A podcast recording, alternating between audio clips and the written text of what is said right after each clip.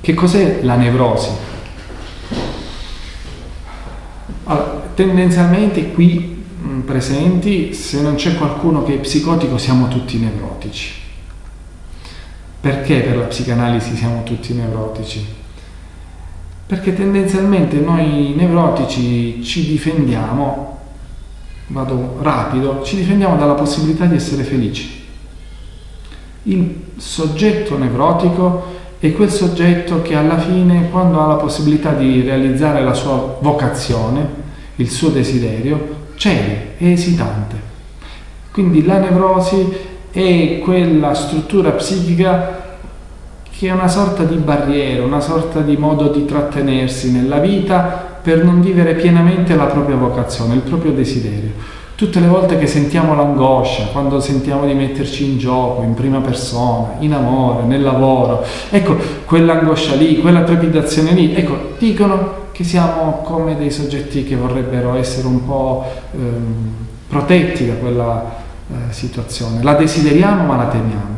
Ecco, il neurotico è quello, qualcuno che vuole la vita, vuole la vivacità degli eventi, delle relazioni, però quando ci sono poi ne ha paura, si ritrae. Perché sono impegni eh, che mettono in qualche modo dei vincoli, sono delle situazioni che eh, ci espongono, potremmo dire, alla non padronanza della nostra vita.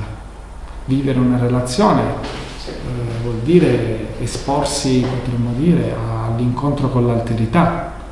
E potremmo dire che per il nevrotico l'incontro con l'alterità è un po' problematico. Per questo siamo nevrotici. Cioè, suppongo, credo che nessuno di noi abbia dei rapporti lineari con l'altro o addirittura con se stesso. Che vuol dire? Con se stesso, col proprio desiderio. Il nevrotico è sempre un po' diviso rispetto al proprio desiderio. Per desiderio proviamo a immaginare anche la stessa esperienza della vocazione, come dicevo prima. Perché il desiderio omologa la vocazione?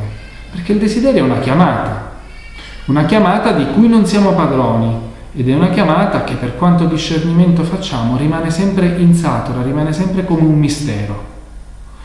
Ora, per affrontare il proprio desiderio bisogna seguire il proprio desiderio, bisogna seguire la propria vocazione, bisogna lasciarsi andare alla propria vocazione, bisogna aver fiducia in quella vocazione, affidarsi. Ora, tendenzialmente la nevrosi è il tentativo di controllare il rapporto con la propria vocazione. Potremmo dire che il nevrotico è quel soggetto che vorrebbe guidare la vocazione invece che lasciarsi guidare dalla sua vocazione. E tendenzialmente noi abbiamo un po' tutti la tendenza a voler essere con il nostro io cosciente un po' registi della nostra vita. Perché a un certo punto l'esperienza del lockdown, l'esperienza dell'isolamento può essere un incontro traumatico con le proprie scelte? Perché quando noi scegliamo,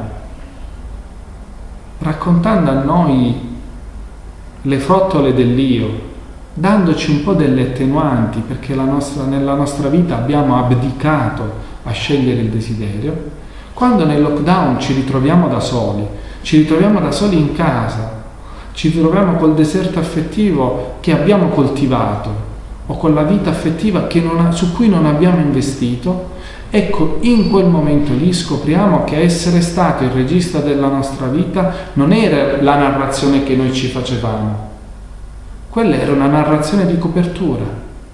La vera narrazione era che noi abbiamo abdicato più volte, in più momenti, a delle scelte di desiderio.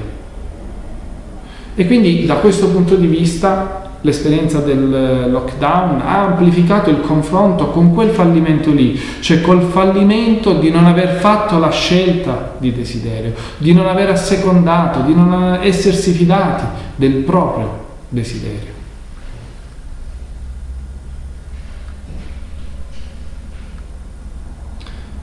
Potremmo dire che per vivere il proprio desiderio bisogna in qualche modo uscire da un atteggiamento, potremmo dire, intenzionale verso la vita. Che vuol dire? L'intenzionalità in qualche modo presuppone che esiste un soggetto che è sempre rivolto verso un oggetto.